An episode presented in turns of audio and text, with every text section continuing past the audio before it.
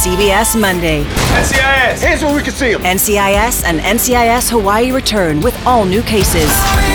Double tap to the chest, one to the head. These guys are professionals.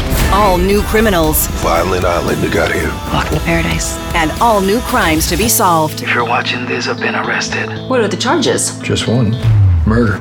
New NCIS and NCIS Hawaii, Monday starting at 9, 8 central on CBS and streaming on Paramount Plus. Now available in more homes than the Pac 12 network, we are the podcast of champions.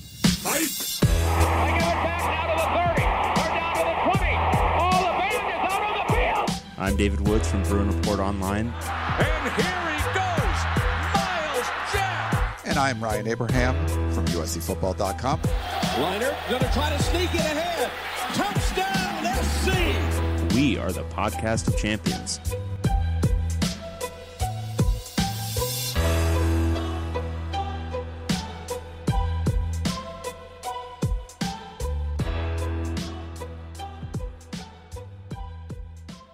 You make sure to hit record this time? Good. I did. Good. We're actually live right now. Yeah. Welcome everyone back to the podcast of champions. I'm David Woods, Bruin Report Online, the UCLA site on the 24/7 Sports Network, and I'm bitter. I'm bitter because I had to set up this show this week. It wasn't Yeah. enjoyable. I didn't enjoy it. Something I do twice a week, Eh. and you did it once because I was at a Laker game. Uh, but I'm Ryan Abraham from USCFootball.com, uh, the USC site on the 24/7 Sports Network. And can you tell it's like senioritis? Like it's getting towards the end. The We're two, tired. The two show a week thing, not getting paid, is sort of like, why are we doing this?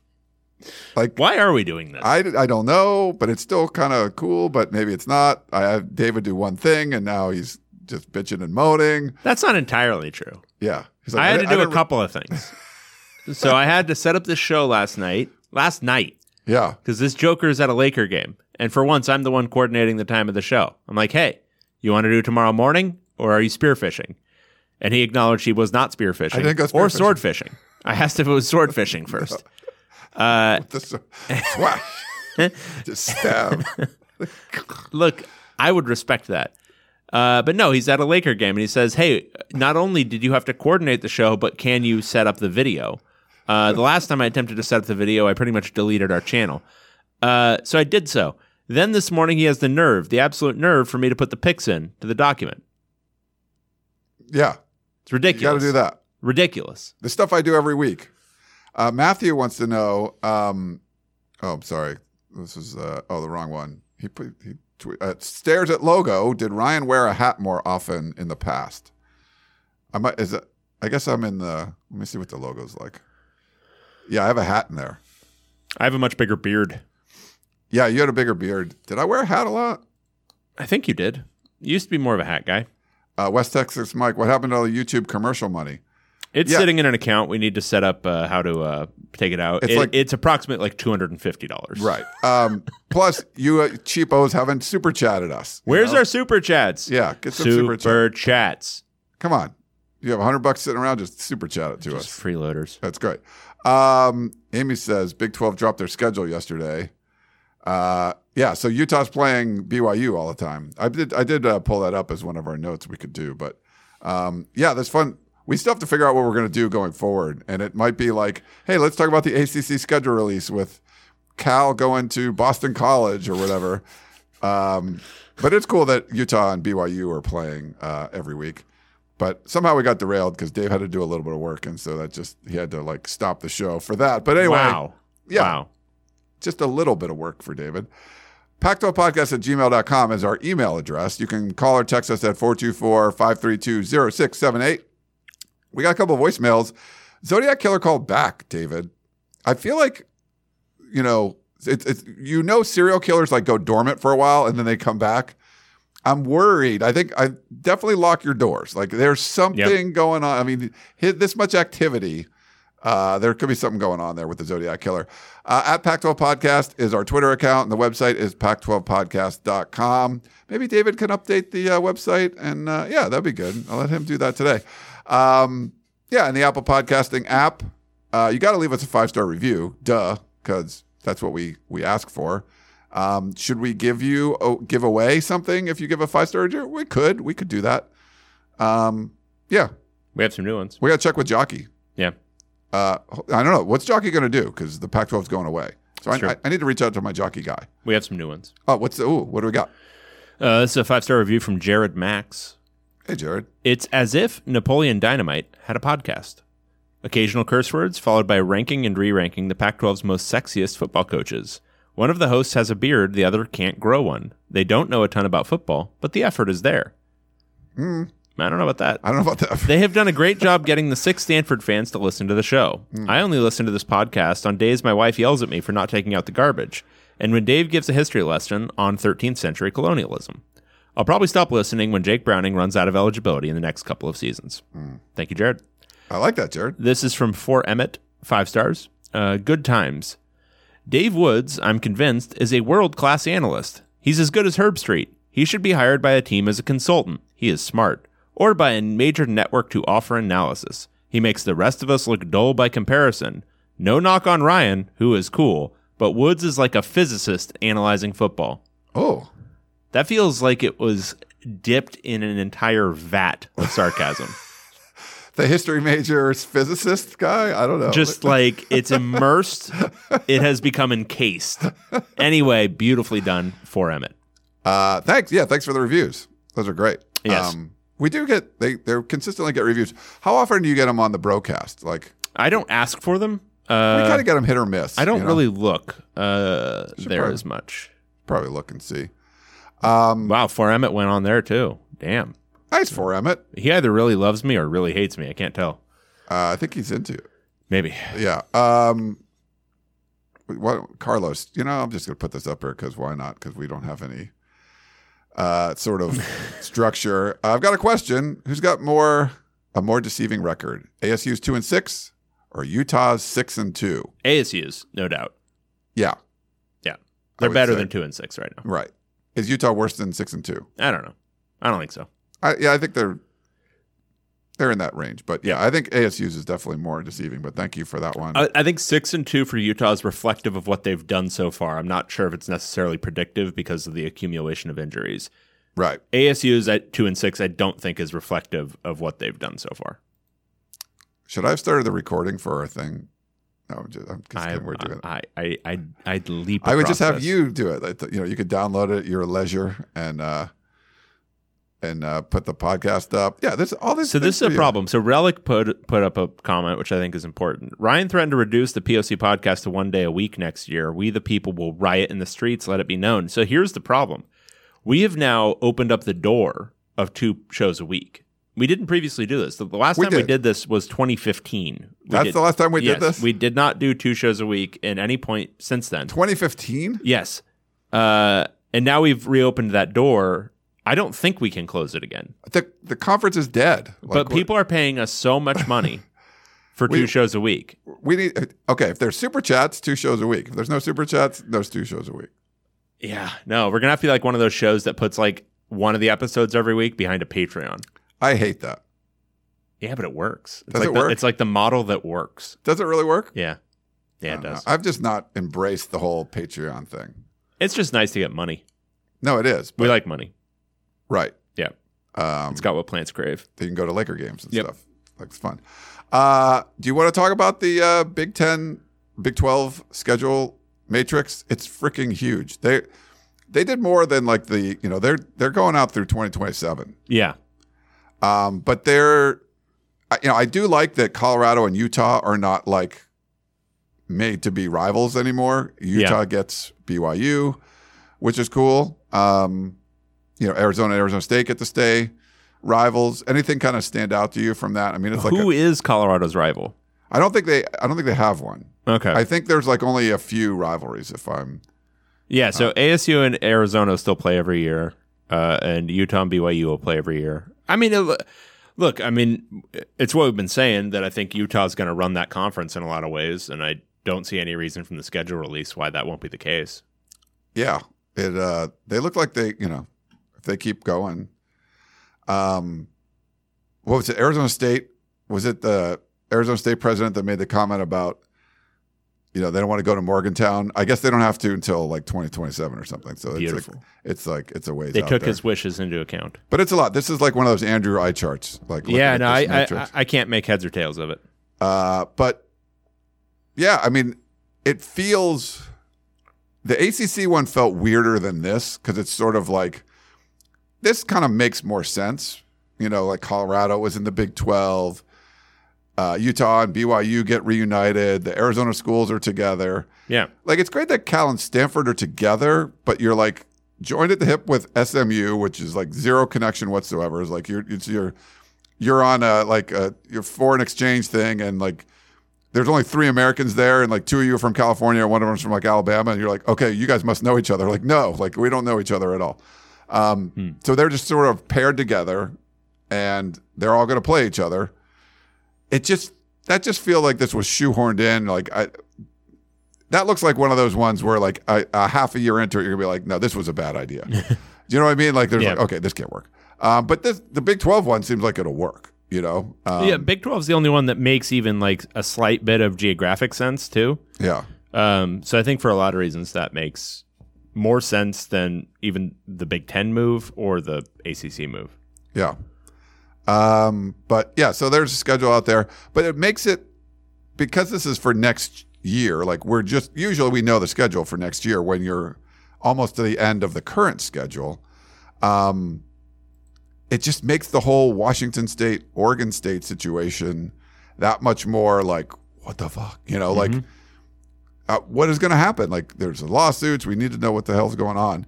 This is late to find out for Cal and Stanford, and for you know the Arizona schools and Colorado and Wa- and uh, and and Utah.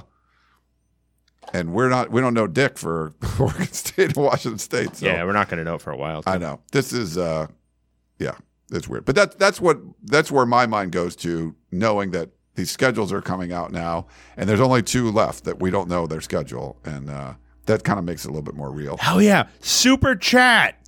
West Hey. Texas Mike, five dollars. A beautiful man, West Texas Mike. Uh, here's what he wrote. I understood this show to be a podcast of love. I fear these two will have completely morphed into Robert Tilton by the end of the football season. Great comment uh, by West Texas Mike. Truly. Uh, I mean, one of the renaissance one of the paragons of virtue of our time. um, truly, uh, the kindest, uh, the smartest, the wisest, uh, and obviously ten out of ten uh, attractive. Yeah. He says that he so thanks for the super chat, and then he followed up with, and yes, just start a goddamn Patreon. Um, I don't know, maybe we'll do that, but that just seems like It seems it seems hard. I like being free. That does not seem right. No, uh, no. You you you should have the opposite attitude.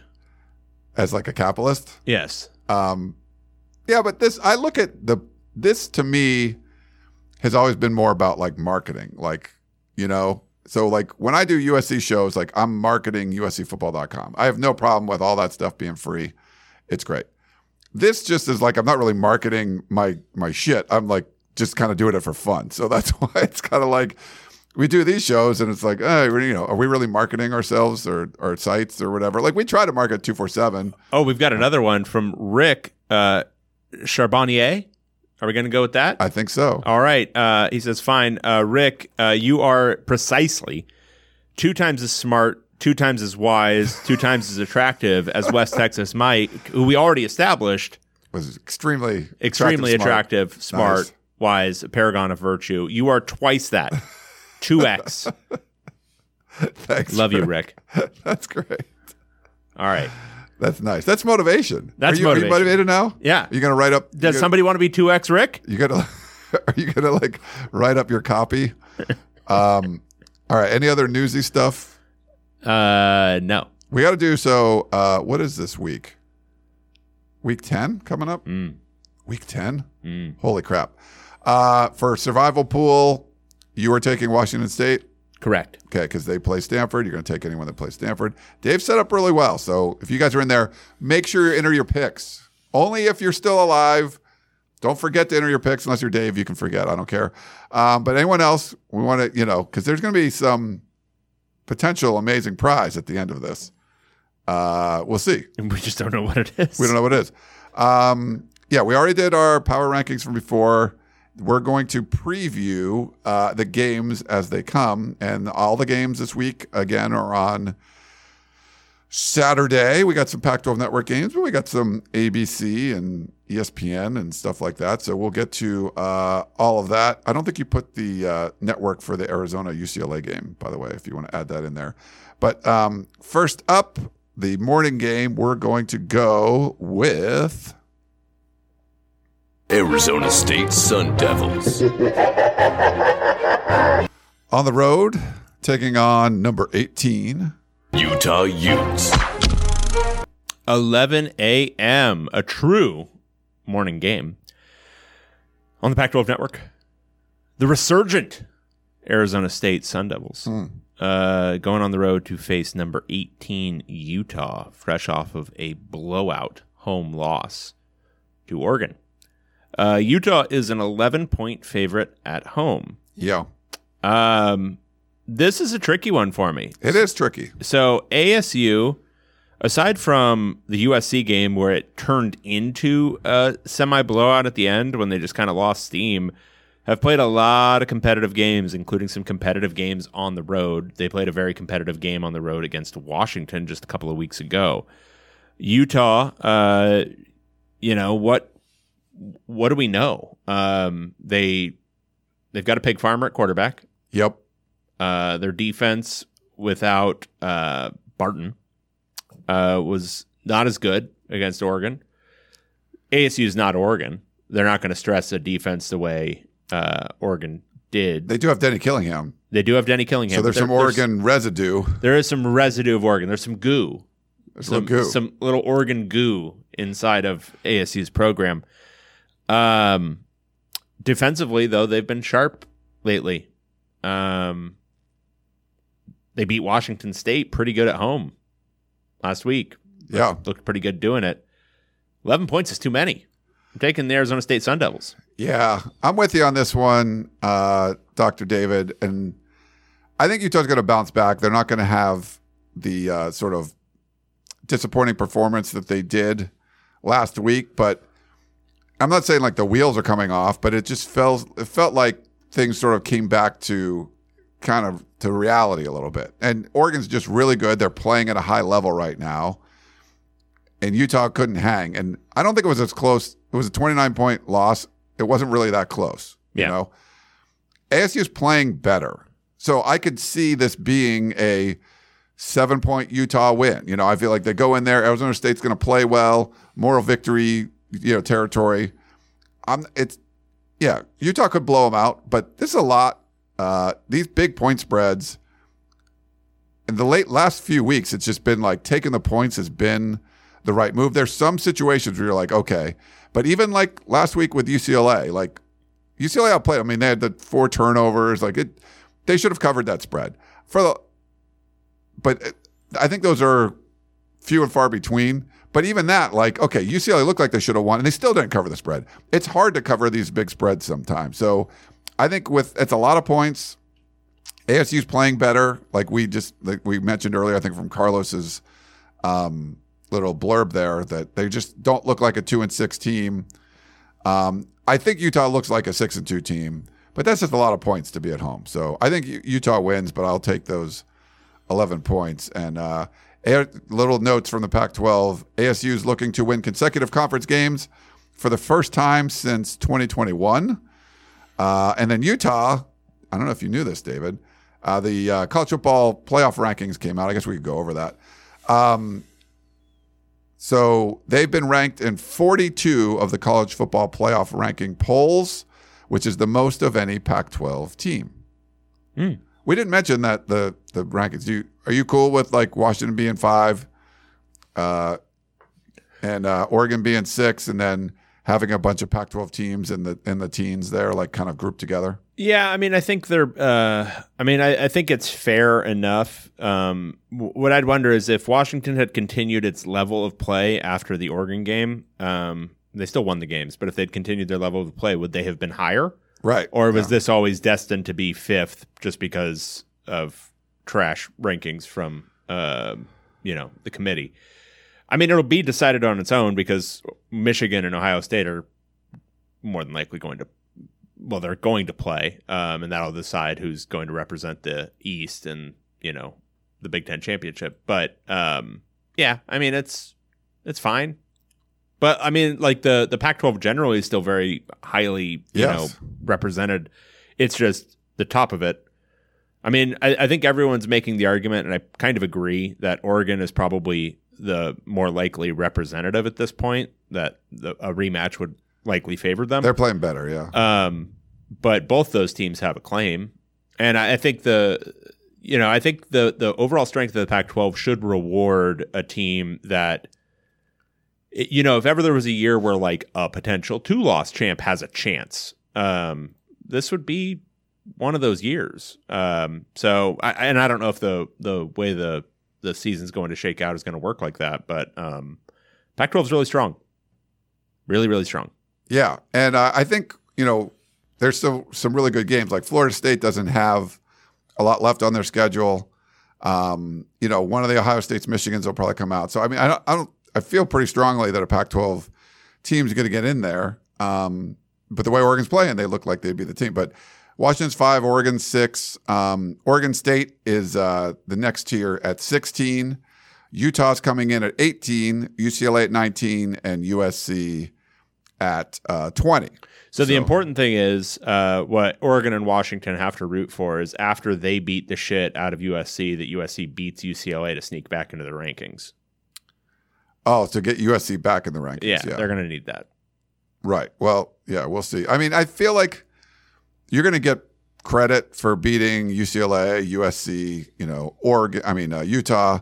Like, there's games coming up for for these schools. Um, but I don't know.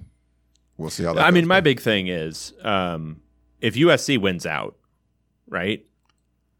We all want to see an Alex Grinch defense having a chance, having an opportunity in the playoff, right? if if they win out, the defense must have played better because I don't know.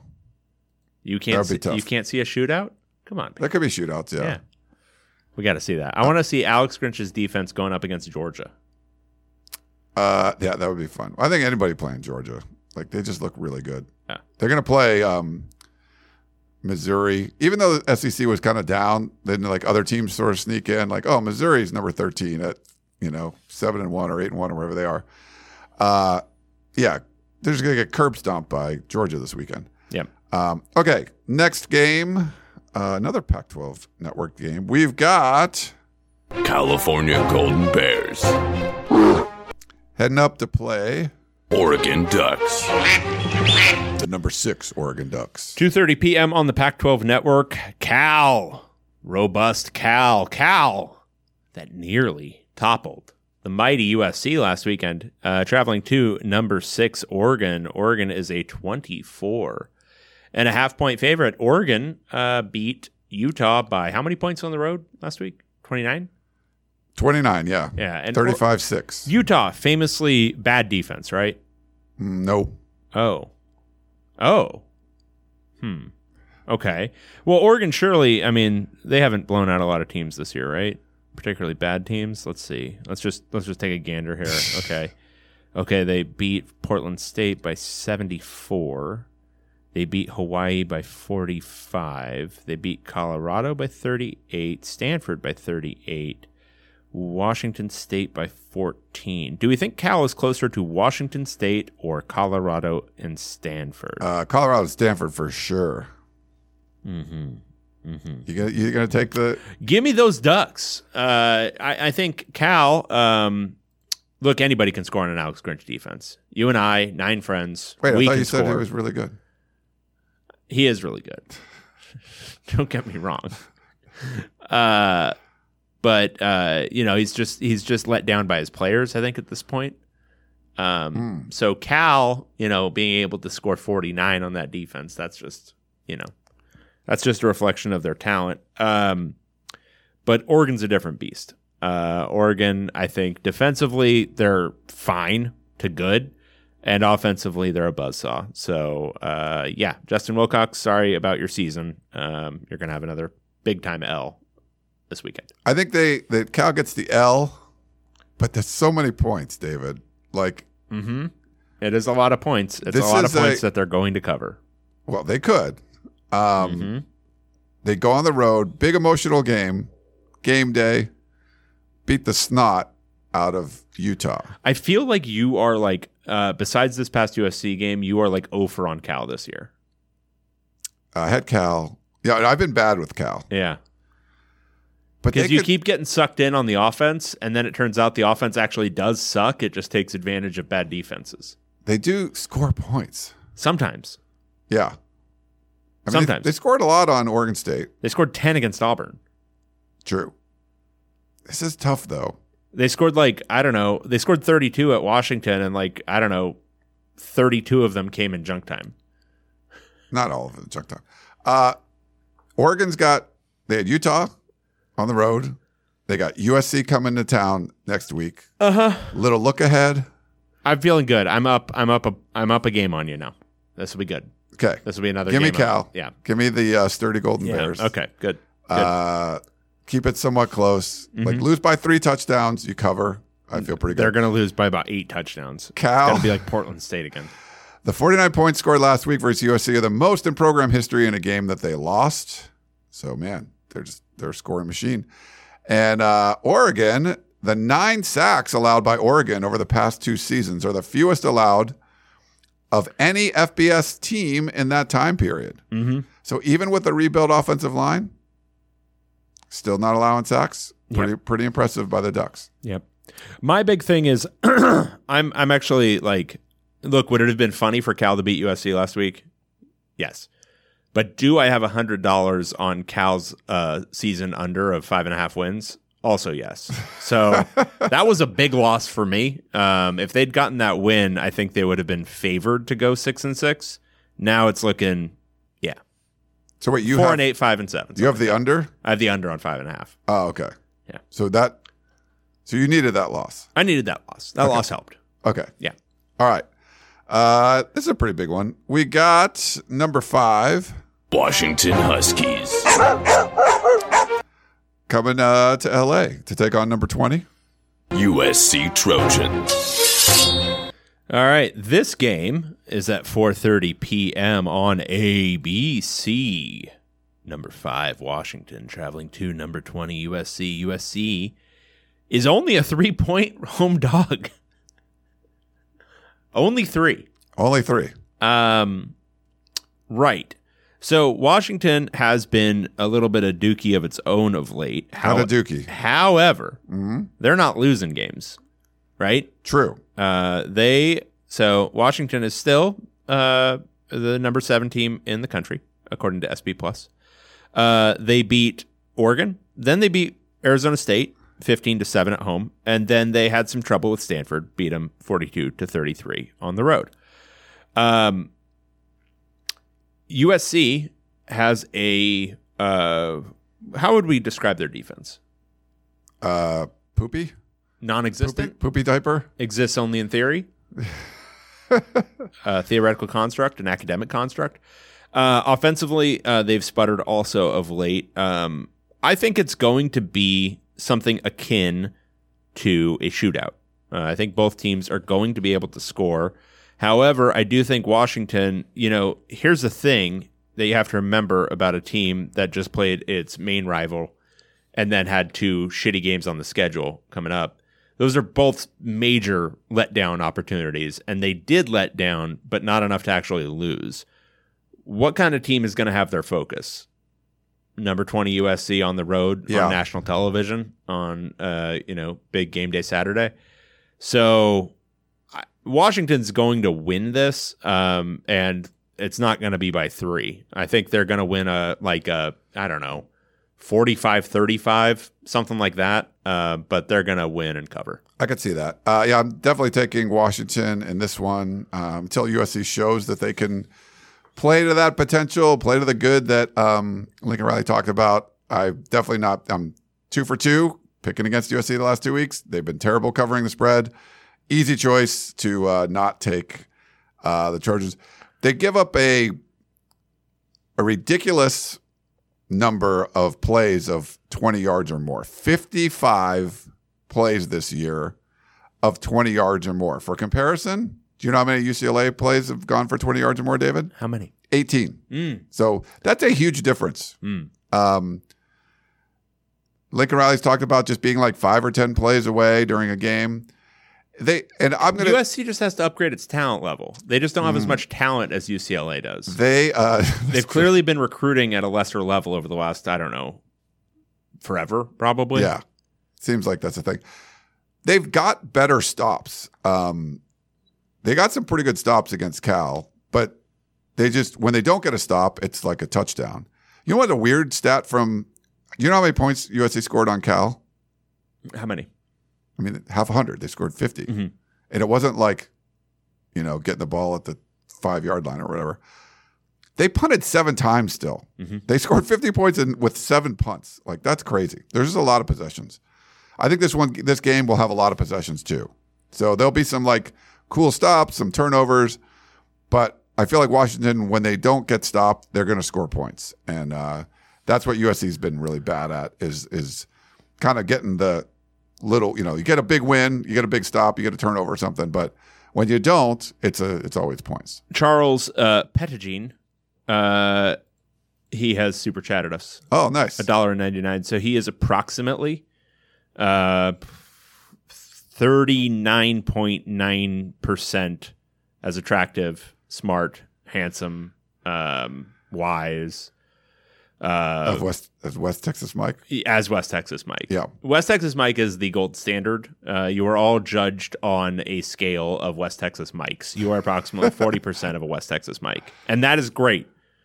So few can be any percentage of West Texas Mike. You, sir, Charles, are a, uh, are, are, are a credit Is he To- trolling you too?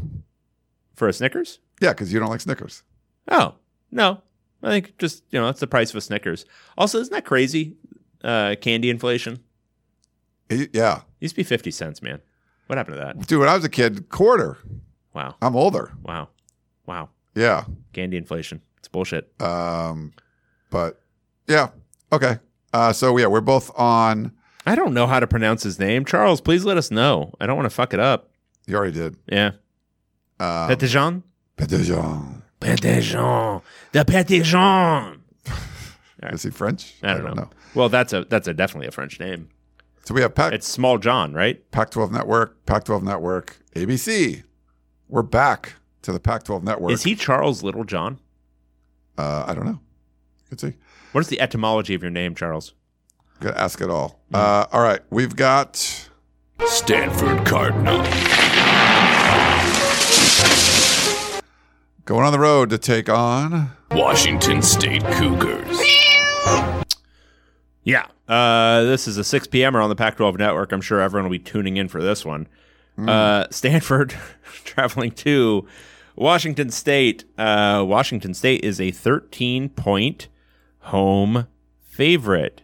So here's my issue. Yeah, Uh, Stanford, I won't go so far as to say they've been playing better football of late uh, because they did um, throw a blowout loss into UCLA into the middle of uh, their slightly improved play against Colorado and Washington. But they have shown a pulse. yeah, Like they've shown, like uh, okay, they can move the ball a little bit. Ashton Daniels can put together some good performances, and I'm not entirely sure Washington State is still a working and functional football team. right. Uh, they've had major issues uh, in the last four games. Uh, UCLA broke them in some ways. Broke them. Uh, gave a, gave a plan for how to attack them, and they haven't been able to adjust against it. Um, you know, they looked like semi respectable for the first half against Oregon, then it turned into a semi blowout. Uh, ASU put it to them. Um, and now they've got to do it against Stanford. Now Stanford, I think, is the worst team in the league this year. Um, but even said saying that, they they would have been the tenth team in the league last year, ninth. They're better. They're better than the bottom of the league last last year. They're, Yeah. They've got a pulse. Uh, too many points. I'm going to take Stanford. Um, I think they're going to cover this. Uh, I think they still lose. I mean, I think this will be Washington State getting off the mat a little bit, but Yeah. I don't think. I, I think they've got good enough coaches that they're going to be able to see what other teams have done defensively to Washington State and do the same thing. And I mean, are you expecting Washington State to score more than 27 that they scored against ASU last week? I'm not. No, and I feel like Stanford can kind of scratch their way. Like I wouldn't feel comfortable about picking Stanford to win, but I feel again it's a lot of points. Could Stanford go on the road and, and win this game? Yes. Like he's getting that many points. There's just so many weird things that could happen that Yep. Washington State wins and it's by two points or by eight points or by 10 points and you're still covering. Um, so yeah, I'm going to go, I'm going to agree with you and uh, take the Cardinal here on the road uh, for Stanford. This is the first time, or for the first time in program history, they've allowed 40 plus points in four straight games. Does that make you feel better about your pick? Yes. Really? Doesn't make me feel better. Um, maybe this will make you feel better. Well, I don't know. Maybe it could be bounced back. Washington State, the last two seasons, they've combined for one and seven in October. Yeah, they were bad in October. Do you think that, you know, Halloween's gone? They're starting to put up their Christmas decorations and now they're going to play better? I don't know. But yeah, Stanford's been giving up a crap ton of points, but Washington State has been poo poo pee pee, not so good. Um, so we'll both Poo take. poo and pee pee. Yeah, we'll both take uh, the Stanford Cardinal. All right, we got number 16. Oregon State Beavers. And uh, they're on the road, taking on. Colorado Buffaloes. 7 p.m. on ESPN, number 16, Oregon State at Colorado. Colorado's a 13 and a half point home dog. Uh, I'm having a tough time with this one because Really? Oregon State has reliably blown out some mediocre teams this year. True. But And they're great on the road, right? yeah, but on the road, they've been uh, Kind of butt. kind of asshole. Uh, they played a pretty close and competitive game with Cal, Cal, uh, and won by twelve, but it really shouldn't have been that much. They lost to Arizona last week. Uh, they lost on the road at Washington State, which is turning out to be a mediocre team. Uh, bad loss, looks like. Bad loss. Um, and now, you know, I mean, San Jose State, they won by 25, but that's San Jose State. Colorado, I mean, it- the book's out on them. They're a bad defense and a bad rushing attack, but they've got a borderline elite passing game. Yeah. You've got Shedeur Sanders, most accurate quarterback in the country, uh, throwing to a bunch of good receivers. So, w- is that enough against Oregon State to keep keep it within two touchdowns? Because that's what we're talking about here, Yeah. and I think it is. They're going to have the home crowd. Um, I think they're so Colorado last week against UCLA. UCLA's defense was good enough to just basically wreck that offense. Yeah. Um, but you know, Colorado's defense is opportunistic. They do force some turnovers. Um, they, and they do it in a way that like I don't think is entirely luck. Like the way Travis Hunter diagnoses what a guy is, where a quarterback is looking. That's not luck. Um, he's making interceptions happen, um, and they do target in a lot of ways the ball when they're forcing fumbles from the safety spot. So I think there's going to be turnovers, and I think they're going to be able to move the ball a little bit, passing it down the field. So.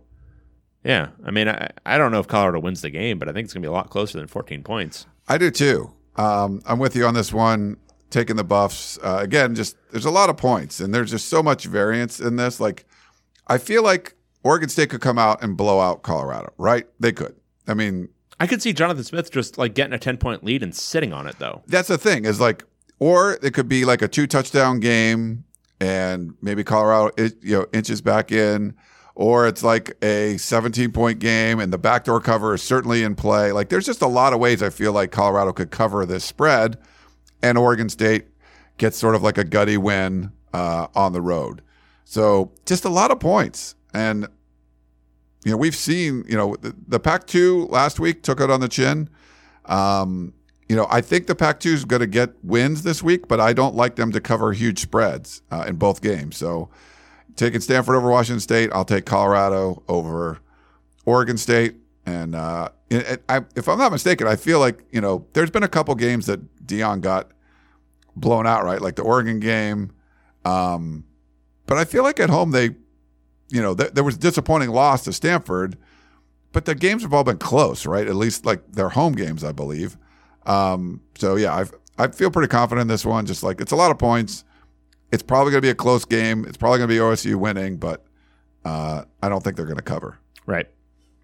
All right, we should pull up their schedule real quick. I want to see what their home like margin of victory. You pull Oregon Col- State? Colorado's. Colorado. Yeah, Uh, let me see. One second. we'll do that.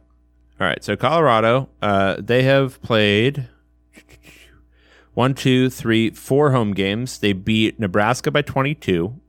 They beat Colorado State by eight. They lost to USC by seven, and they lost to Stanford by three. Yeah. So I mean, it's they've either won or it's been close. Yeah.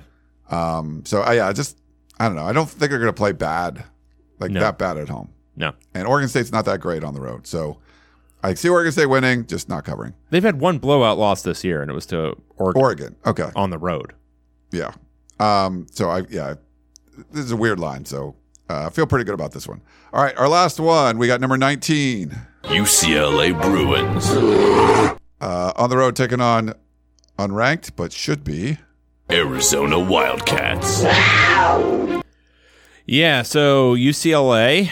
Uh, this is the 7:30 p.m. game, FS1. Number 19 UCLA traveling to Arizona. Arizona is a three-point home dog.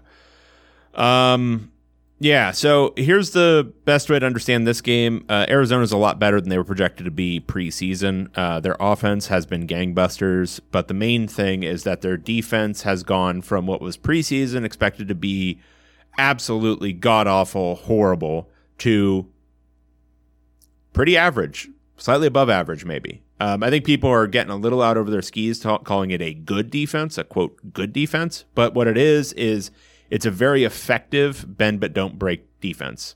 They allow a lot of efficiency. They're pretty good at knuckling up in the red zone and keeping you from scoring. Um, so it's uh, it's an it's a defense that UCLA, with its kind of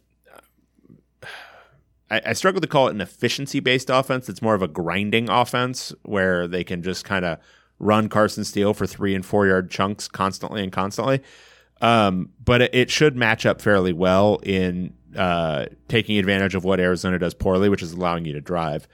Um, but UCLA's offense hasn't been super explosive, especially without Dante Moore.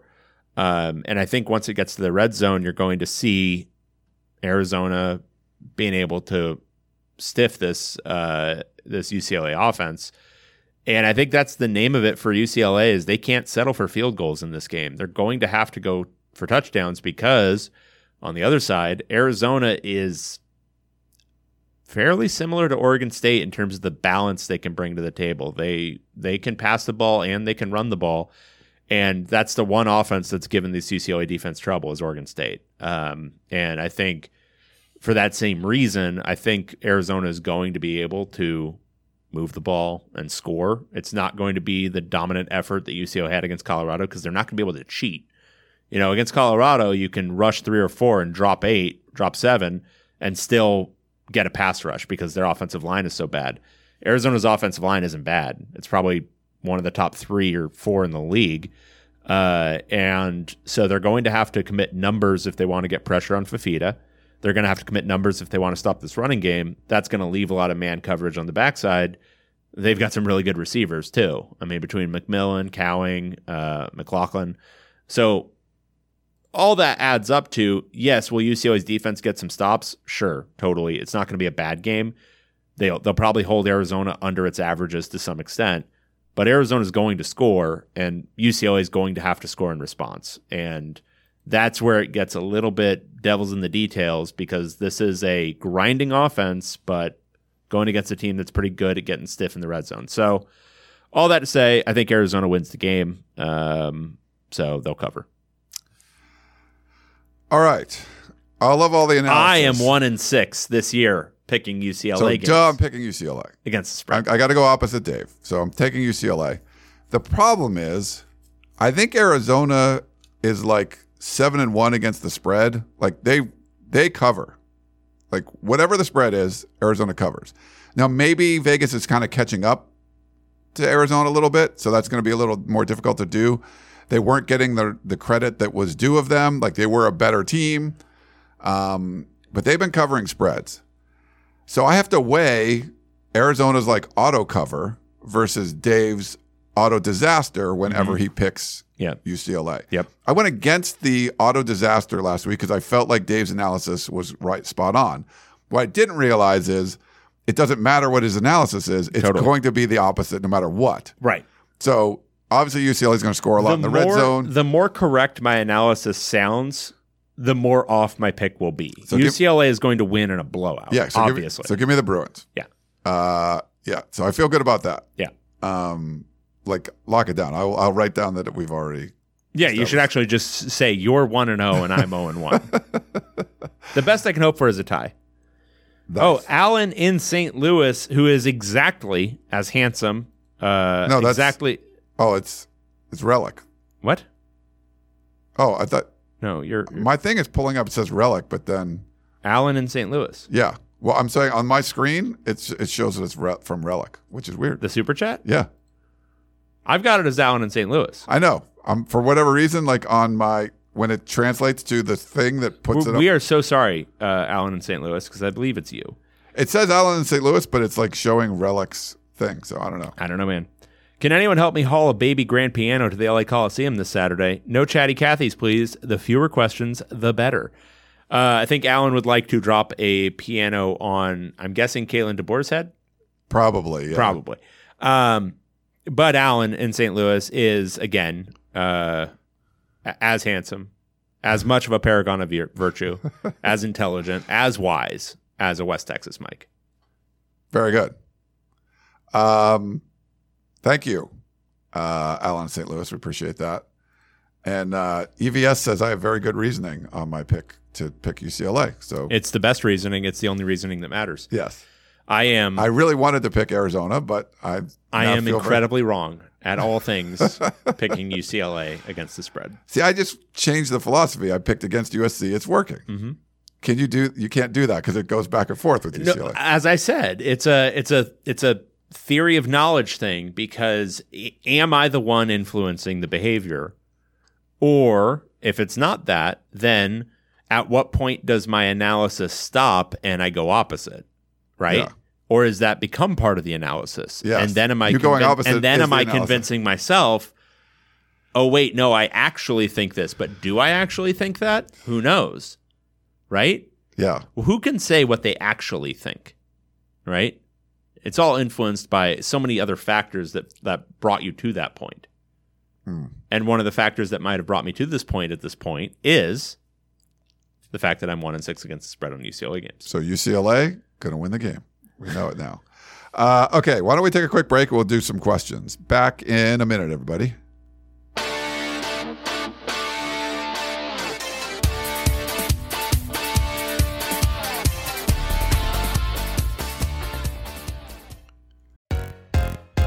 This is Sandra Herrera from Attacking Third, a podcast part of the CBS Sports Golazo Network dedicated to all things women's soccer. With the NWSL expanding to 14 teams, the 2024 season promises to be bigger and better than ever, and Attacking Third will be along for the ride from start to finish. Before that, though, we'll be all over the CONCACAF W Gold Cup, where the U.S. women's national team is looking to clinch silverware on home soil. We'll also be keeping tabs on the winter transfer window, the Women's Super League, the UEFA Women's Champions League, and elsewhere. Coming to you multiple times a week with game previews, recaps, analysis, breaking news, exclusive interviews, and more. Attacking Third is your one stop shop for the best coverage of the women's game. Download, follow on Apple Podcasts, Spotify, and anywhere podcasts are found. Make sure you subscribe to Attacking Third. This is Tony Kornheiser's show. I'm Tony. You expected someone else? So, what exactly is the show about? Hmm, I don't know. It's a sports show nominally. Football's over, but we're finally at a point where things matter in college basketball, and baseball season is on deck. Greatest three words in the English language pitchers and catchers. We have some of the best voices come on and explain what matters or what makes an upset, like Ryan does. Nine over eight. No, that's not an upset. No, yeah, it is, Bob. And if you're lucky, I might just tell you about my search for discounted sleep pants or my worries about what my dog just ate. Listen on the Odyssey app or wherever you get your podcasts. All right, we're back here on the podcast of champions. We teased it up top. Mm-hmm. Should we just go right to the Zodiac Killer? Absolutely. I think Uh, if we don't, there might be reprisals. definitely lock your doors and uh, prepare for what's usually funny and scary. Hello, Ryan. Hello, Sith Lord Dave. That's right, it's me, the resident Stanford fan. Well, well, I hear you guys, you boys are, are heading for greener pastures and you might need a, an ACC contributor to follow the Pac-12 diaspora in their new conferences next year. Well, consider this my audition tape. Welcome back to the diaspora. This is resident Stanford fan contributing from the nether reaches of the Atlantic Coast Conference, where this week, the Notre Dame Fighting Irish. In the name of love, one more in the name of love. Take on the Clemson Tigers. I only want to be with you. in what used to be considered a premier college football game, but now the two lost Golden Domers are going to head into Clemson, where Dabo and the boys are on the struggle bus. They are four and four, and Dabo is captaining that bus this week. In fact, he got into a fight on a radio show with a caller. The kind of behavior usually a usually reserved for an embattled coach in a in a I don't know major metropolitan market who has a thirteen million dollar beach house in his second year and has the reigning Heisman Trophy candidate, Heisman Trophy winner on his team exhibits. What's going to happen this week? Who cares? Frankly, honestly, who gives a shit? But Vegas does have the line at three and a half points. Uh, Notre Dame laying the three and a half points. Um, Dabo's offense is completely inept. And, uh, just for all you diaspora fans, it was not DJ Uiagalelei's fault. Okay. This offense sucks. Ranked right around Boise State's right now, uh, by, according to Bill, the great Bill Connelly. So what's going to happen this weekend? No one really cares. But, uh, I'm going to go with Sam Hartman, the experienced transfer from Wake Forest. We're going to lay the points. Notre Dame all the way. Keep it mediocre, boys. What an audition. What an audition. Amy says his audition is spot on. Loving this. Nice. He'll be our correspondent. I yeah, why not? Yeah. I don't really want to pay attention to that shit. so I'd rather Our foreign correspondent. for the Atlantic Coast Conference. There's like it's like turn into Dateline. Like there's been a wave of murders through uh yeah. Dur- Durham, Durham, Atlantic North Coast Carolina. country. Uh, Winston Salem, North Carolina. Like what? What's the, what are these? Oh, these are all ACC towns. Like okay, and and Stanford played there. It, it'll be so tough to narrow it down though because there's so many traveling Stanford fans. yes. Can you imagine the amount of stamp? Like how much? Like what are they going to do? Yeah. They, they could get like a luxury box. Like all the Stanford fans, you can go in this one luxury box here, uh, at lovely um, in Tallahassee. We Yeah. do that. Okay. Um, should we do? A question? Yeah, I think it starts with Peter.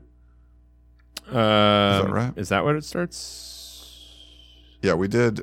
I thought. Oh yeah, this text message. Got it. Yes. Hi Ryan and David. A few questions. First, who is worse at their job, the UCLA locker room security or the Colorado offensive line? Ooh, yeah. So a bunch of uh, Bruins stole crap from Colorado Wow. people. What happened? What was it, Wow. David? Uh, Stealing we're gonna Bruins? we're gonna describe this in the passive voice. Thank you. Uh, A bunch of uh, items Thugs? were stolen Yeah. from the Colorado locker room, Hmm. according to Thuggy Bruins. according to Hmm. according to reports from the Colorado players. Okay. Uh, now, who can say who's responsible for such a, uh deceitful act? Who can say? I mean, it's right there on the UCLA campus, right? I'm sure that's where they play football. So it's got to be someone from UCLA. Now, on the contrary, Mhm. my good sir, uh, the Rose Bowl, where UCLA plays its home football games, Yeah. is located approximately 20 miles from the UCLA 20 miles. campus proper. Is Pasadena like a bad neighborhood? Also, uh, if you have attended a UCLA game in the last eight years, which I have not, but if you have, uh, you'll note there are like 20,000 fans there who are actually UCLA fans. And then if it fills out with other people, they're just, you know, they're randoms from from the surrounding surrounding communities, Okay. uh, or uh, fans of the opposing team. So, who can say with any certainty um, who stole? Who? uh, What? What? What can we say? I know it wasn't you because you don't go to games. Right. But we can diagnose who's responsible for the Colorado offensive line. Okay. We can say uh, They need better players. that the Colorado offensive line is big old booty. Uh, people are getting on Deion Sanders for uh, calling out, calling out his offensive line after the game and saying we're going to need to get new players. So there's there's two ways of thinking about this. One, he is absolutely correct. He is not wrong. But the other one is, um, isn't this team like 97% transfers that he brought in? Like, it's one thing to be a first year head coach and say, oh, you know, I inherited all this crap. it's the classic, these aren't my guys, basically. And they don't say that, but these aren't the guys I recruited. Yeah. Uh, but these are the guys you recruited. like these are these are the guys you brought in. You kicked out a bunch of offensive linemen and brought in these these dudes. And I agree, they're not very good. Uh, but I mean, this is something people were identifying throughout the offseason that these guys aren't good. Um, you know, there's arguments being made uh, throughout that I think are kind of compelling that you have to develop an offensive line because um, first, uh, there's nothing more uh, at a premium on the market in the offseason transfer portal than offensive line. Right. Like I think even beyond Very difficult to get. Yeah. Very, very, very difficult to get. Um, Colorado may be up there in terms of attractiveness, but still very difficult to get. And you're talking about, I mean, I watched that offensive line. They've got maybe one guy that you'd want to keep. Um, it's bad. And the rest are not. So can't do that. All right. We- hold on, we have got uh, two more questions here. Oh, go ahead. uh, breaking news. So Matthew says Dave, not quote, not covering games is clearly a cover story. Don't believe it.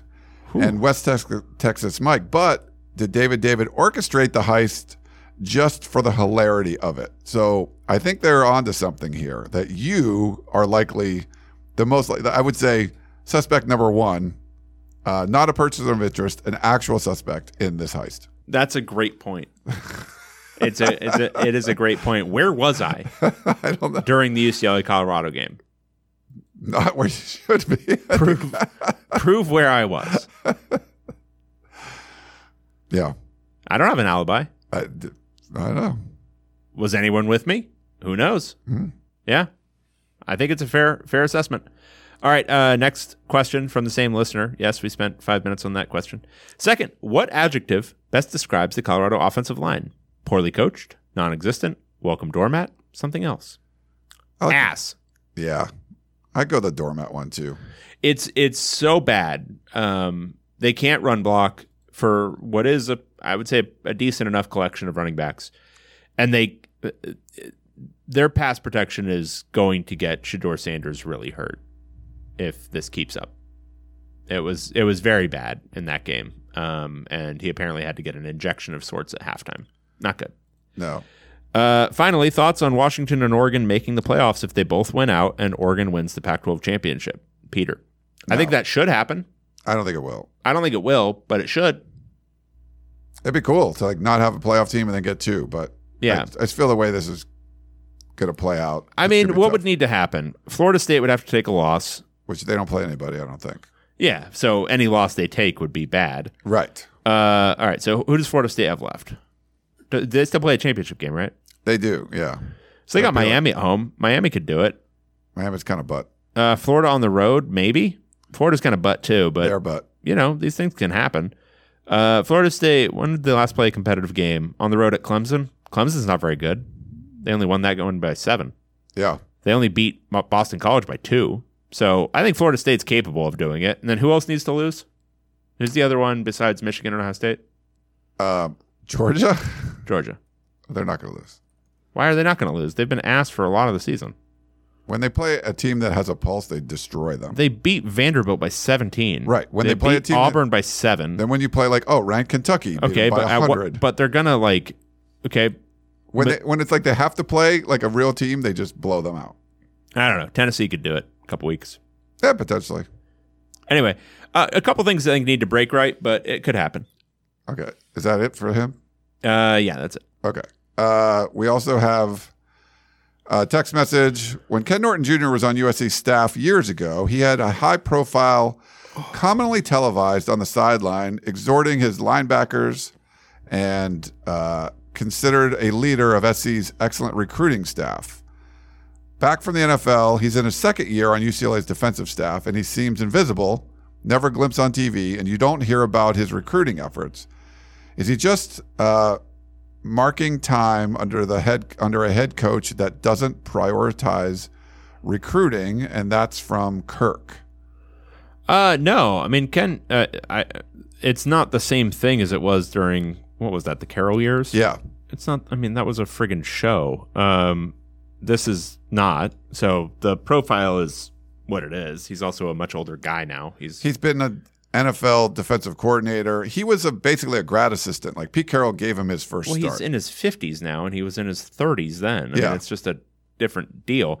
Uh, and then on top of that, um, I think it's uh, he, he he has recruited. He's probably the best recruiter on staff. Um, linebacker recruiting He has, been not good. been, a problem since he arrived. Gotcha. Um. Okay. Next up, we have Another another, text. text. message.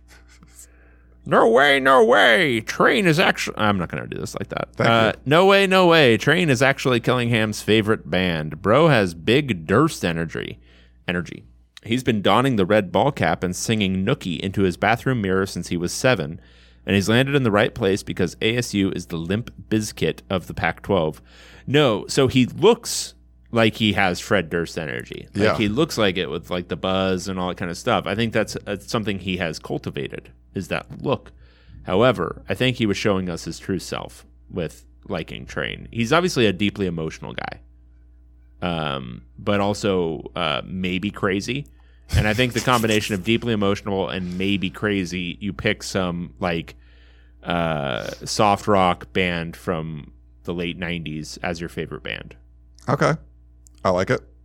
Uh, he's, he's just he's still waiting to meet Virginia. closing time was that? No, No. no. Okay. Uh, semisonic. He's not a semisonic guy. No. Okay. Uh, let me play a voicemail for you. Hey, what's up, guys? It's Perk. Um, I saw a piece in the uh, Athletic by Ari Wasserman that was kind of talking about um, Lincoln Riley and how um, some stuff hasn't gone to plan. And one thing that he mentioned was um, that Lincoln Riley was kind of supposed to be the guy that would turn USC's fortunes around in recruiting California, specifically modern day, and how that really hasn't panned out. And he's kind of made some comments that um, show that that might not be getting any better, might make the situation worse. And so, Ryan, I was curious to see if you share the same sentiment or concerns, or if you feel like that's a little overblown at the national level. I'm just kind of curious to see what you what your thoughts are on Lincoln Riley with the recruiting and everything. Thanks, guys. Uh, thanks for the uh, voicemail, Perk. Um, I didn't read uh, Ari's piece yet. Um, I know people were sort of talking about it. It's kind of like what you're on uh, precipice. Like he's done some really good things already. Four and eight to eleven wins, Heisman Trophy. But is this the person that's going to like keep you at that level? win multiple trophies, win conference championships and all that. I think that's sort of like where the the jury's out. I think some of it is just that they he raised the bar so much in year one. If you flipped it and they were sort of like eight and four this year and then eleven wins in year two, then you're like, okay, that's like but you don't want the trajectory to be like this high, and then you're like, okay, now you got to stay there and come back down. I think recruiting has been, uh, you know, an issue, and I don't think it's like him not trying to recruit. I think it's definitely a different landscape. And I think some of the USC stuff of like not getting involved in some of the recruiting tactics of, of you know modern college football now, they've been really slow to adapt to that kind of stuff. And I don't know if they're going to change. We'll see. But I would, you know, I think as far as head coaches go, you know, he's someone that's young and that can figure it out. Um, I wouldn't make any kind of rash decisions like, nope, it's not going to work. You got to move on. I know some USC fans are doing that, but that's kind of my opinion. Yeah, I mean, I, I think if it doesn't, if it doesn't um, uh, fix itself, uh, and I think that goes for USC's uh, booster culture, administration, appreciation of booster culture, all that kind of stuff, then Uh, they're not going to win at the level that when you commit $13 million to a guy per year or whatever, um, it comes with a certain set of expectations and not just for the people providing the money. Right. Um, I think for fans, you know, when Lincoln Riley was hired, they're like, okay, we're going to be competing for national titles regularly, like really competing for them too, by which I mean definitely making the playoff Yeah. once every couple of years, like doing essentially what he was doing at Oklahoma. And if they don't provide the apparatus or he doesn't, some of this is on the head coach. You've you've got to push things like, um, especially when you're dealing with a bureaucratic culture. And I know USC has one. It's been called the country club culture at times, but UCLA has one. Uh, USC also has one. You've got to push those people. You've got to tell them, no, this is what I need, and this is how it needs to happen. Um, and that's the part where, like, a lot of the way he's talked this season, he just sounds so kind of exhausted by a lot of this shit that Like embattled, like you were saying. embattled. Um, that it's like, is that the guy who's going to push it? You know, um, when Jim Mora was at UCLA in 2012, he was pissed a lot of the time, like just but like angry about the limitations put on stuff.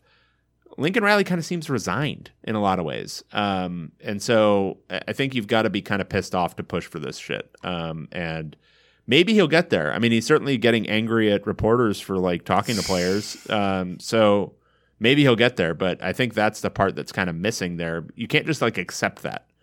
You know, it administrators, compliance, all that kind of stuff. You're not in an SEC school. They're going to push back on you if you don't push hard. Yeah, you gotta But you got to leverage all of the different levers you can do. I mean, you've got powerful boosters who are probably willing to be pure bagmen, who are going to like be willing to do that.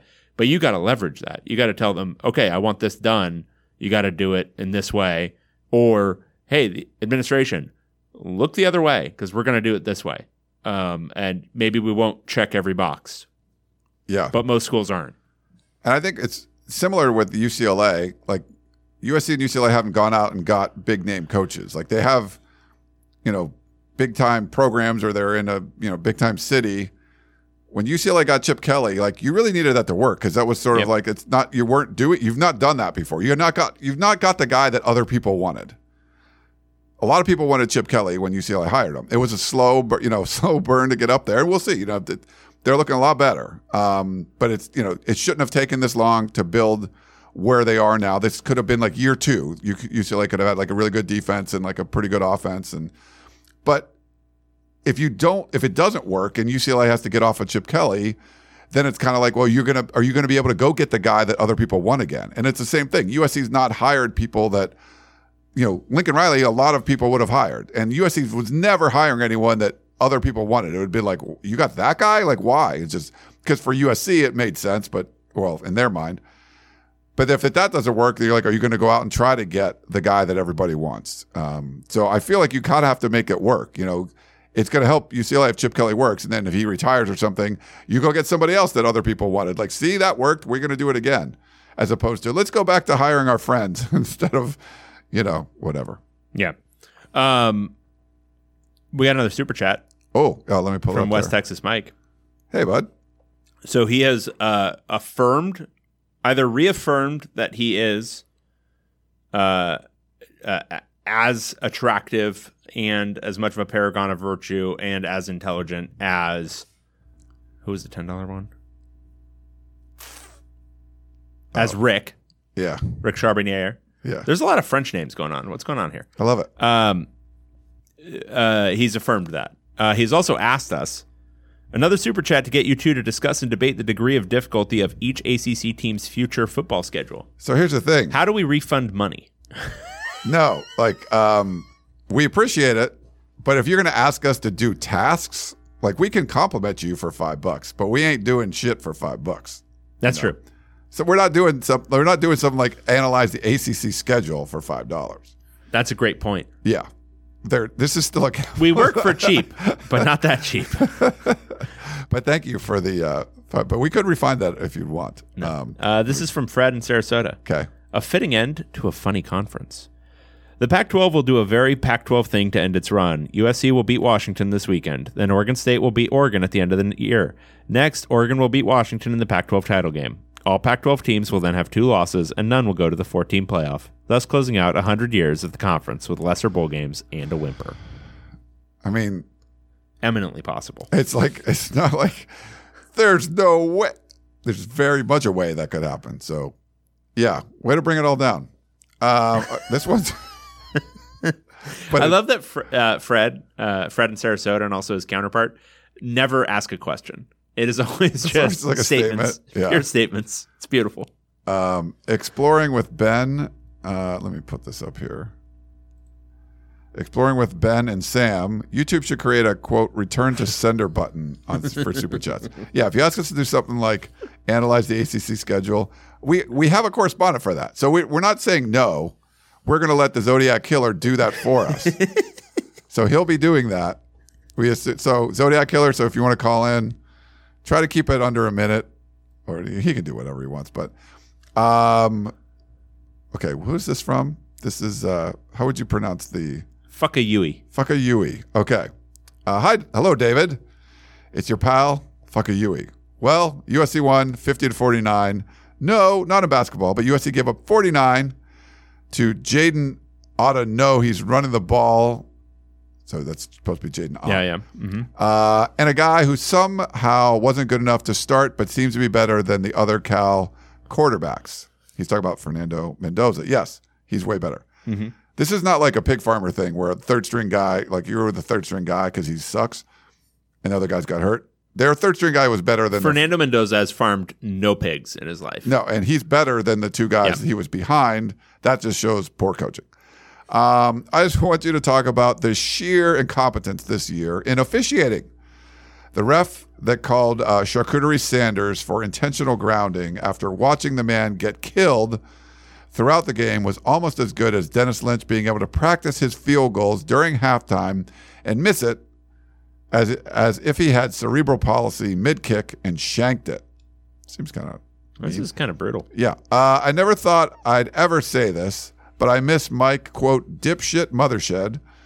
Uh, he was the autistic savant of the group, while these refs now have to wear helmets to keep from licking the bus windows. Your pal, uh, fuck you. A lot of uh, very negative, mean spirited uh, bullshit. Things there. that like are not PC, like yeah, it's not even just not PC. It's uh, just mean spirited. very mean spirited uh, Yeah. dog shit. So, no. Uh, next up, we've got Mikey, uh, Podcast of Champions. What's up? Wait, hold on. Is this a real one? I don't know. No, no. It's it's dangerous. I was gonna say youth called me. There's a big red banner on the top that says It didn't show up for a second. This message seems dangerous. All right, this is from Mike in Oakland. I'm gonna move that to spam. Sign stealing. You say I'm bad at these. That there was a damn That banner one- that told did you. it you see what that was from though? No, I didn't see it. It was from the Believe Podcast Network, and they want to work with us. Oh, so maybe it's not spam. Well, it is. It, It's spam. we can't work with them. We're we're part of a different, Right, right, right. entirely different network. Anyway, that's from Mike in Oakland. Sign stealing. Hello, Irv and Dave. So I'm Irv. You're Dave here. Oh, See, I uh, like my, that. my middle name. right. Again, my Yeah. dominance display is is assigning you my middle. Yeah. your- your- my first name to your middle name.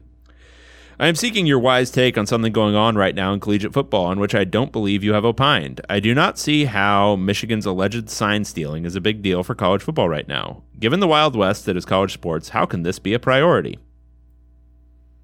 There are conferences collapsing over TV deals. Pay to play is not allowed, but there are kids 17 to 23 years old getting hundreds of thousands to millions of dollars to play for a specific school. 501c3 organizations are being established for donors with deep pockets to make their gifts to their favorite players tax deductible. The leagues are lining up so that professional student athletes will be crisscrossing the country from coast to coast to play while under the pretext of studying for a degree. Given the money that is being thrown at college football programs, is the NCAA really surprised by this activity, sign stealing? Do they think sign stealing is the issue they should really be focusing on right now?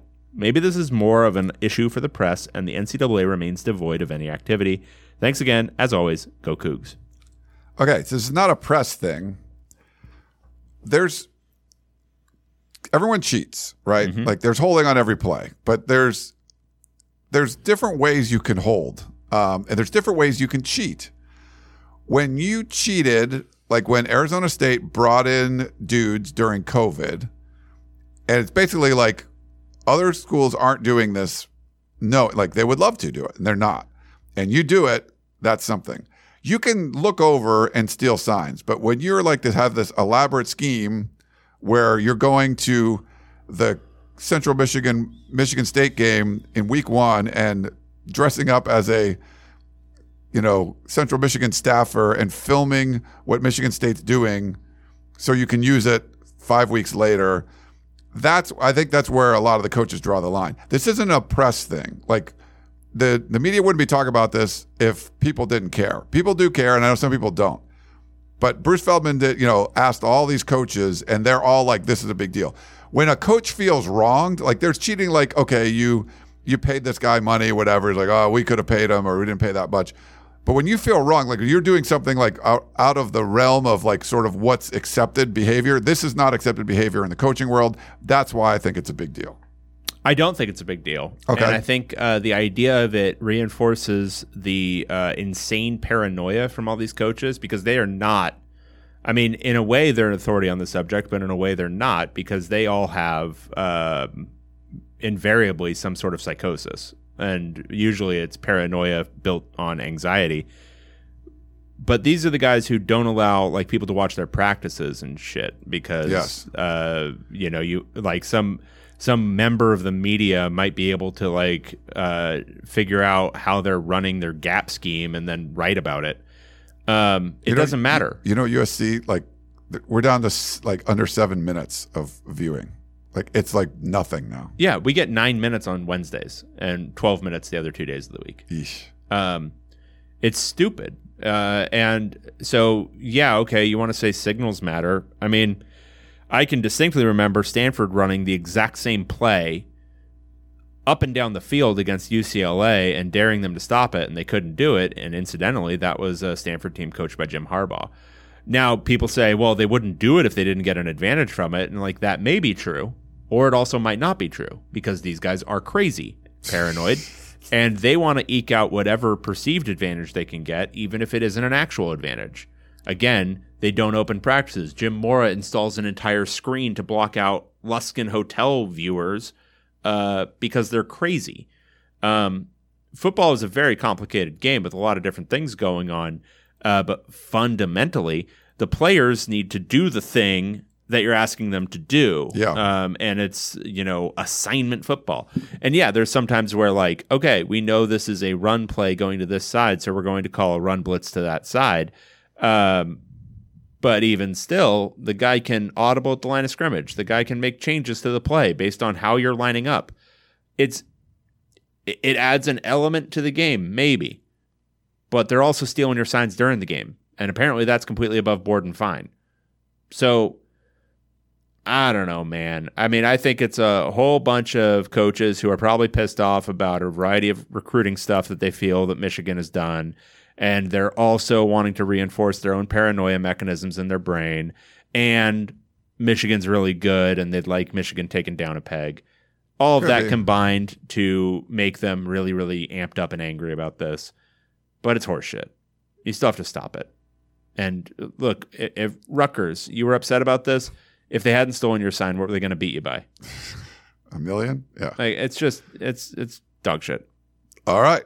Uh, we have a couple chat questions. EVS says, Dave, how big is this game for UCLA this weekend in terms of perception of the direction of the program and Chip's job security? I mean, I think it's uh, so every time we've gotten to one of these points where it's a chance to go um uh this doesn't even get them up. This is I would think uh essentially this and USC are basically one of the two is a must win to make this a successful season. Um, I think given the schedule parameters they were faced with, going anything less than nine and three is like, ugh. Um, also, I mean, as of right now, the one team that they've beaten that's trending towards a winning season is Coastal Carolina, and them just barely, probably seven and five. Everyone else has been a bad team they've beaten, and they've lost all the good teams. You know, they lost to Utah, they lost to Oregon State. Uh, if they lose to Arizona, that's another good team they will have lost to. If they beat them, that's a good team they've beaten. That would be the best win of the year so far. Yeah. Um, so there's, I mean, there's a lot of implications for it. Um, I don't think it's um, it by itself is probably not an absolute must win. I think then it puts a lot more of the onus on USC in two weeks. Uh, but it's you know it's it's a big game, and if they win this and beat USC in two weeks, then we're talking about a really successful year where they could potentially potentially go ten and two. Yeah. Um, so uh, it matters. It's a significant game. Um, What about Cal? if they did all that and lost to Cal, that'd be one of the funniest things. That'd be very. Pac-12. That would be very UCLA. no, the real loss, the the one that you could predict if they beat Arizona is ASU. Okay. ASU at home the next week, uh, sandwich between Arizona on the road and USC on the road. Yeah, that's the UCLA spot. Nice. All right, we got one more. Uh, this is uh, Cam. Uh, what beauty products do you both use? Mm. Uh, water and soap. I do that too. Yeah. Uh, I bought because I buy a lot of crap on Amazon, and I think during the Amazon day they had. Do you ever see those commercials? It's like a man soap, like a Squatch. Sure. And I, it's like a square, big square bar. Uh, and I bought one, and I kind of like it. Look at I, you. I, yeah. Um, now it doesn't fit on my little soap dish in my shower. It like sticks over the edge. Oh. And I kind of have like OCD stuff, so that might, but I might have to cut it in half or something. I don't know. Um, but I like the soap. Okay. Uh, it's pretty good. I do you do like I do shampoo like two in one usually. Yeah. Same. Big same. Yeah. I mean, my hair is going away. It's rapidly receding. But what about your beard? What's the uh uh, same thing? you could do that? Yeah, just shampoo it. Shampoo and conditioner. Okay. I do like it's the all hair. It's all the same thing. I do like the conditioner. Yeah. Um, I have a, a, a actually a body, um, not spray, like uh, whatever body wash, like a little pump. Sure. Uh, so I bought a big, um, uh, with like a loofah on a stick. Yeah, like to- yeah, yeah. So I do that. I put some. The loofah's a good option. Yeah. You can wash your back. Yeah, yeah. Like you know. Yeah. It's great. Yeah. So Yeah. I, I do that. So I do have like a body, but I if I go somewhere, I like using washcloth and soap. I used some of my daughter's chapstick the other day because my lips were dry. Oh, I have lots of chapstick. I always go through. You're a big chapstick guy? I, the uh, my favorite one. It's like tropical. The Uh, A- sun Amy bum. says beard products are different. Uh, Amy, that is again uh, one of the things that people do to sell you things. Uh, but hair is no different. The hair is it's a little bristlier, uh, but it's it's the same thing. You just wash it the same way you wash anything else. Are you like a washcloth person? Uh, I do I do the loofah thing too. Oh, you have a loofah. Yeah, thing. I do the with with bar soap. No, loofah? no, not with a bar. Sorry, body wash. Like I you do a body wash. Squeeze bottle of body wash, rub it in there. Yeah. What do you use the? bar- So you don't do bar soap. Um, no, Okay, no bar soap for the hands. That's about it. I do the bar soap, but the body wash I just use for my loofah thing. But I guess I could loofah the whole thing. I don't know, but Mm-hmm. um, It's all soap. It's all diff- different types of soap. We've all been convinced it's something else. It's just soap. All it's funny soap. when you're talking about, yeah, like there's a different. Um, oh, we got another uh, West, Tex West, West Texas Mike super chat. Um, pissing everyone off by super chatting again to have you address the difference in Lincoln Riley's and Bob Stoops' response to teams stealing signs. West Texas Mike is now three times as attractive as he was at the beginning of this chat, Oh, from total. and three times as uh, charming, three times as uh, a paragon of virtue. And he's fifty percent more than Rick. At this Yeah, point. yeah, no, uh, he, he's he is he is um, he is 150 percent a Rick. I don't know what Bob Stoops' response was to. Neither do. I. Yeah, uh, what was Bob Stoops' response to stealing signs? Bob Stoops stealing signs. Uh, he has a strong reaction. Let's see what he said. Uh, if it's true, oh, absolutely, it's a big deal. That's ridiculous. Everyone's saying, oh, it happens all the time. No, it doesn't. I've never heard of that. In all my years of football and every team I've ever been on, sure, do we look across this field and if you can see it, that's your job to do? You know what I'm saying. If I'm able to just in my plain eye look over there and know what they're doing, I should be doing that. But to video people and to send people to scout and marry up a signal with the play, no, no, no. That's terrible. It goes against everything we're about. That's wrong if it happened. Now, look, I looked across and I knew Mike Leach's signals, and he was bold enough not to change them, Stoop said. We would call out what they were running. You know, he was like, well, they still can't stop it. We did plenty, but that's different. You can see anything without filming and going to scout, but that's a different deal. You do that, that's as wrong as it gets. And Lincoln Riley said, I would never have a problem with teams trying to steal our signs. You've got guys looking at signals and trying to gain any advantage you can. That's like telling your defenders, hey, close your eyes when they come out in formation so you don't know what information is. So he, he has a less, more laissez faire attitude towards it. And Bob Stoops more of like, that's terrible. Mm. Um, you're in the more like, well, whatever. Yeah, it's it's not even just whatever. It's bullshit. Yeah. All right. Well, thanks, uh, everyone, for uh, and West Texas Mike for sure for the super chats there. That's very nice of you. Um, yeah, I hope you guys enjoy Week Ten, Pac-12 football. It's going to be a huge weekend. Uh, if you're going to be around, Washington fans, come say hi. Yeah, we never got to do a uh, a gathering. No, we didn't, and we're not going to. It's very hard. Yeah. Uh, someone asked if I manscape. What is a manscape? Is that where you like uh, take your body hair and like kind of sculpt it? Uh, you know, cleaning um, your nether regions like of of hair. or, No, like God no, God no, wilding out. nice. I had a friend. I have a friend uh, who uh, removed all the hair from his body at one point. He just wanted to see what it felt like. And what did it feel like? He said it felt very cool. Oh. Like it was. Uh, he just felt very smooth. Like Michael Phelps. Yeah. Not that I know what he feels like, but I would assume any f- swimmer, you're shaving all your hair. I did in the dorms in college. I had somebody uh, wax my chest. It was just something we were doing. Was that doing. like a dare or what? Yeah, it was like we just something we were doing. Bored in the dorms. Um, hurt like hell. Hurt real bad. Um, we have a concerned listener. Oh wait, it didn't. The right one didn't pull up. Uh, Kevin, let's see if we can. Of course, the last one I'm trying to pull up is having trouble. Uh, he says, um, Kevin, Jesus, I missed the whole show. Well, good thing you can go watch it on replay. And before we go, you can give us a super chat right now just for your absence, you know, for your tardiness. That's true. That would be great. Yeah, please. Uh, but thanks, Kevin, for doing that. But yeah, go back and listen. Pac12podcast.com. We can, you know, you can look, listen to the shows. You can watch the shows, whatever you want to do. Um, follow us over on the Twitter or X or whatever it's called now. the Twitter. No, don't ever call it X. Just Twitter. Yeah. Is that weird? Like if you change, like if you owned some company and you changed the name and everyone just kept calling it the old name, Yeah. You'd probably change it back. It's stupid. Yeah. Well, it's like uh, the Lakers. Where do they play? Staples. At Staples Center, right? I don't call it the crypt. No, no, it's it's Staples Center. It'll always be Staples Center. And yeah, is that some corporate ass name? Yeah, but it became the name. It doesn't matter what. It doesn't matter if Staples is Staples even a store.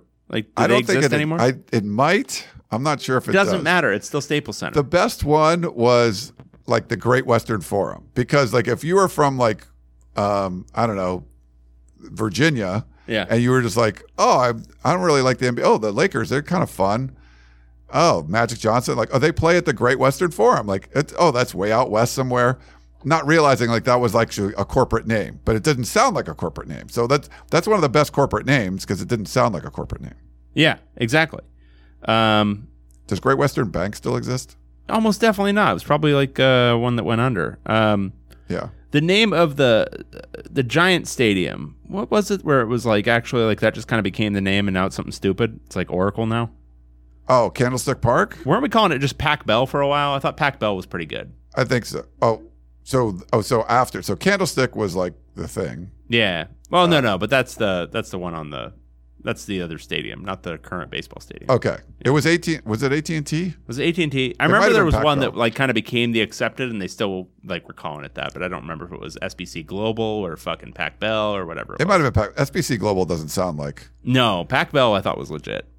uh, where the LA Football Club plays. It was like Bank of California Stadium, and now it's like BMO or some. I don't know. They changed. It's a different bank, or the bank Yeah. got acquired. I don't. I don't know.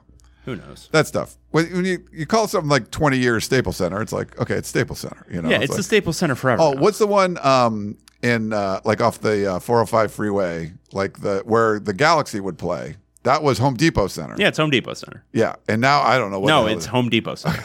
Okay. forever. it's Home Depot Center. All right. Well, that's going to wrap things up uh, for David David Woods. Uh, do you want to smile or something? No, but a lot of people want me to do a Brazilian, and they said so. We learned today that Dave doesn't shave his balls.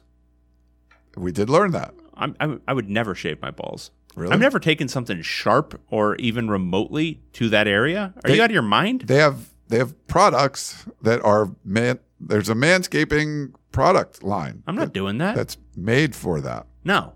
Okay. So we know where your stance is. Yeah. Okay. Yeah. Uh, well, that's David Woods with the hairy balls. I'm right. Do you do you shave your balls? I've manscaped before. They they sponsored my podcast at one point. Or there was like it was some influencer post, so they sent me like a free manscaped thing. All right. So I Uh, tried. Sound off in the It chat. can't hurt, though. Sound off in the chat if you shave your balls. We're we're, we're signing off. We sound, gotta go. sound off in the chat. We got, Amy, you're, this doesn't apply to you or any other uh, female.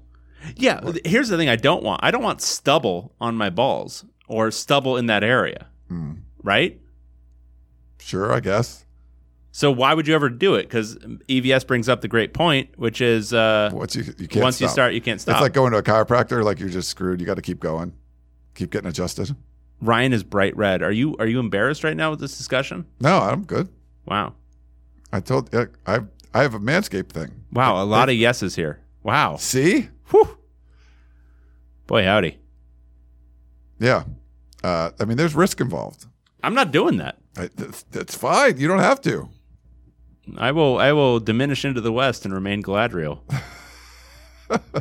All right. Uh, well, hope you guys have a great Pac 12 weekend. I hope you get Pac 12 Network because there are a lot of games on that. Uh, for David David Woods, I am Ryan Abraham. Hope you guys enjoyed the show, and we will talk to you next time. Goodbye. Don't shave your balls.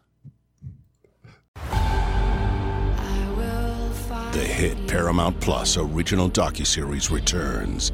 The last time I saw Max, he looked at us laughing, and then everything changed in a blink of an eye. My feeling as a detective is that he was murdered. Yahoo Entertainment calls it a spine-chilling docuseries showcasing real-life tragedies What if it was your child who went missing? We need to know the truth. never seen again. Now streaming on Paramount Plus.